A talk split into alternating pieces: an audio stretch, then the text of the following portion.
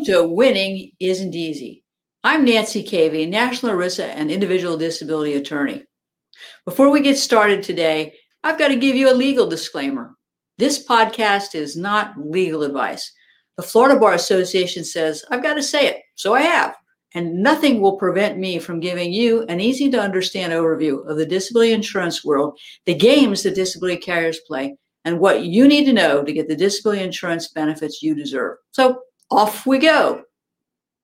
Making the decision to reduce your hours and apply for residual disability insurance benefits or to stop work and apply for total disability insurance benefits can be hard. You may think that once you've made that decision and filed your claim, that a check's going to be overnighted to you immediately. After all, your doctor supports your claim, even your employer supports your claim.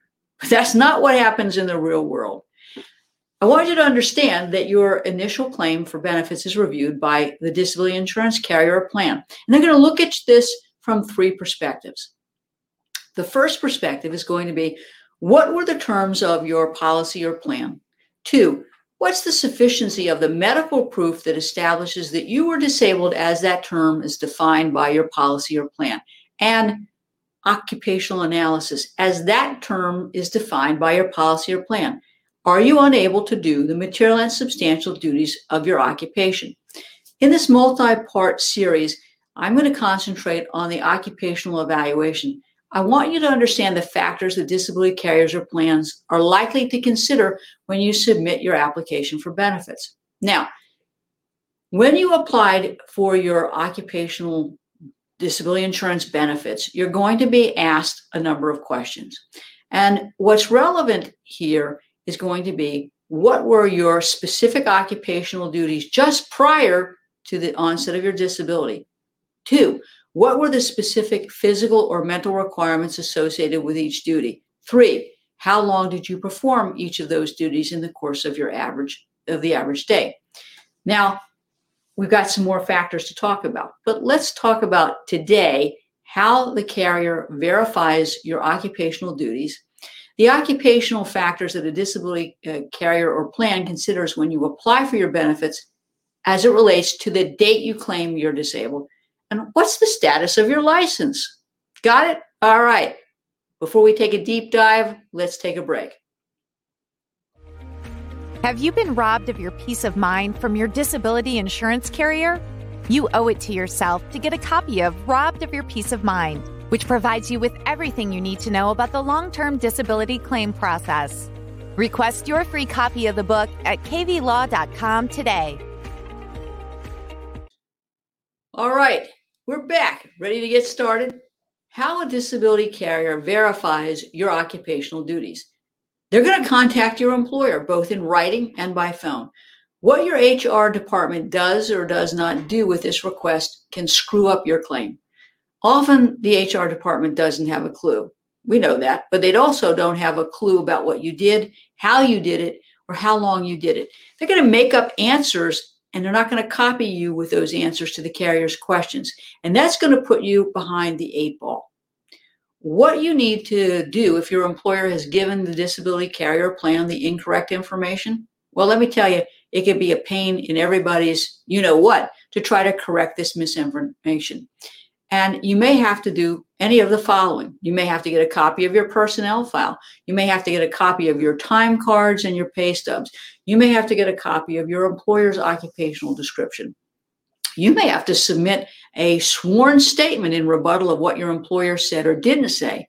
You may have to submit a sworn statement uh, from a co employee or a supervisor in rebuttal of what your HR department told the disability carrier. Or you may have to hire a lawyer like myself to take on a wrongful claims denial because whatever your HR department told them was absolutely wrong, but that was the basis of the claims denial. Got it? All right, let's take a break.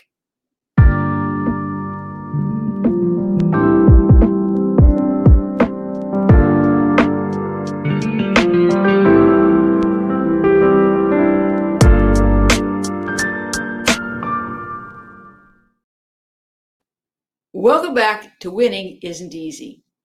The occupational factors that a disability insurance carrier or plan considers when you apply for your disability insurance uh, benefits as a result of your disability. The onset of disability is crucial.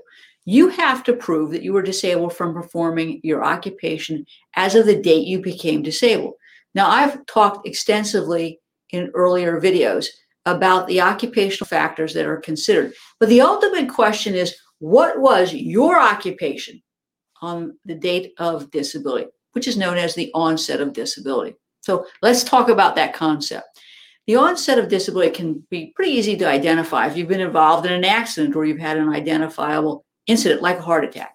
However, the onset of disability can be harder to determine if you have a progressive disease or a medical condition like Parkinson's, fibromyalgia, or migraines. You may have worked for years with this medical condition.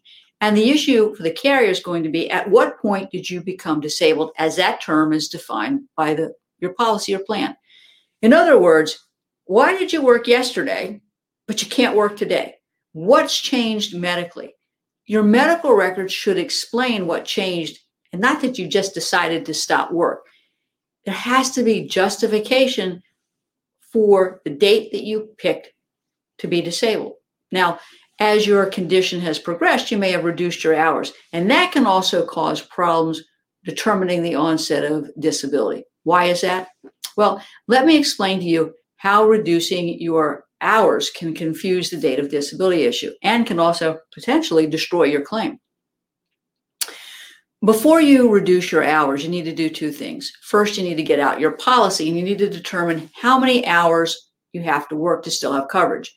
Many policies or plans say that you have to work a minimum of 30 hours per week to maintain your insurance. And if you reduce your hours to, let's say, 20 per week, and then you apply for your benefits, you have no coverage. And no coverage means no benefits, regardless of how disabled you might be. Now, the second thing you have to do is to discuss with your doctor, in my view, a gradual reduction of your hours from 40 to about 30 hours. As soon as you reduce your hours to 32, I think you should, depending on your policy, eh, your doctor, and the facts of your case, apply for your benefits. Now, if you have a residual disability benefit provision, you're probably eligible for residual benefits once you have a 20% reduction in your earnings or at 32 hours or 30 to 32 hours of work. Again, this is math and it depends on your particular situation, which is another reason, which is a great reason why you need to have an attorney help you figure out the date of disability if you have a progressive medical condition.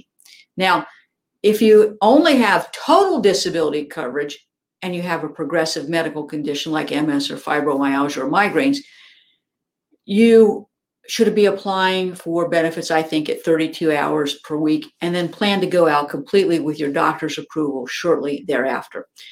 I think the gradual reduction of time and duties and pay is better. But again, this depends on the circumstances of your case.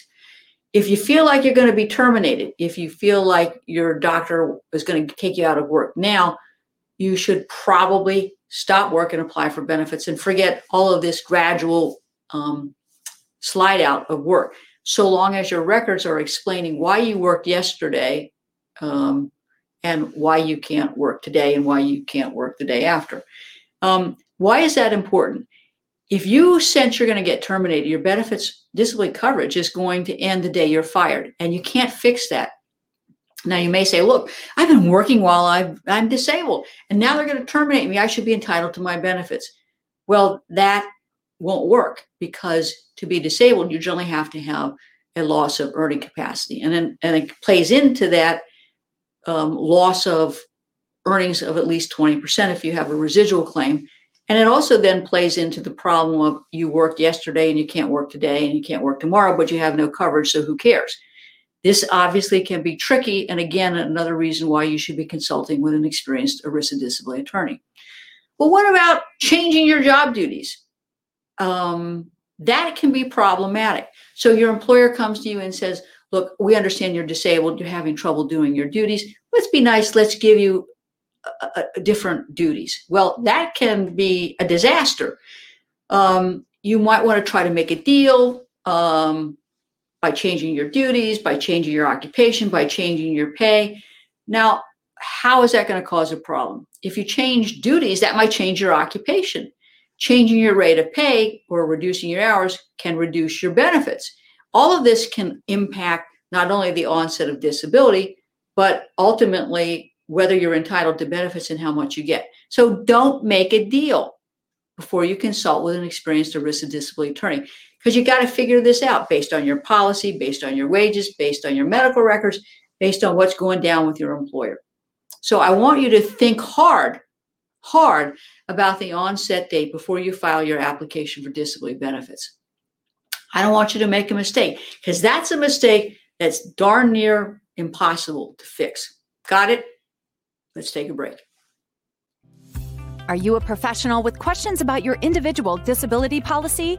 You need the Disability Insurance Claim Survival Guide for Professionals. This book gives you a comprehensive understanding of your disability policy with tips and to dos regarding your disability application that will assist you in submitting a winning disability application. This is one you won't want to miss. For the next 24 hours, we are giving away free copies of the Disability Insurance Claim Survival Guide for Professionals. Order yours today at disabilityclaimsforprofessionals.com. Welcome to Winning Isn't Easy. The status of your license. Now, when you apply for your disability uh, benefits, the disability carrier is going to be doing a number of things to determine your occupation. Uh, and one of the things they're going to be doing is to verify the status of your professional license. Why is that important? Well, let's look at your policy or plan. Many disability policies or plans have specific provisions that say a loss of a license doesn't mean that you're disabled under the terms of the policy or the plan. But the status of your license is going to be an issue in a disability claim if you're a professional. They're going to check on the status of your license. They're even going to do a criminal and civil background check. Why are they doing that? Well, they're looking for a reason to deny your claim. So let's say you're under investigation by the Florida bar because of trust account issues. You've been charged with stealing a client's money, or you're under investigation by the Florida Board of Medicine as a physician, and you've been charged with overprescribing medication. Now, at the same time, you may have had back pain for years, and you've decided that this might be the time to apply for your disability benefits, claiming that you're disabled from working as an attorney or as a physician. This happens frequently and the disability carrier is going to question the timing of your disability claim. Are you really disabled or are you looking for a way to support yourself when you lose your license? If your claim timing is suspect, the carrier is going to question and will probably deny your claim. Now, even though you may be accepted, your benefits are paid, you're on what's called diary, don't think that the disability carrier is going to stop checking. They are going to continue to check on the status of your license, and they're also going to check on the status of any civil or criminal litigation. Why? Two reasons. And this happened to a lawyer in New York who misrepresented to the disability carrier that he wasn't working. And they did a check using the PACER uh, uh, program to check to see whether he had been filing any lawsuits and the extent of his involvement.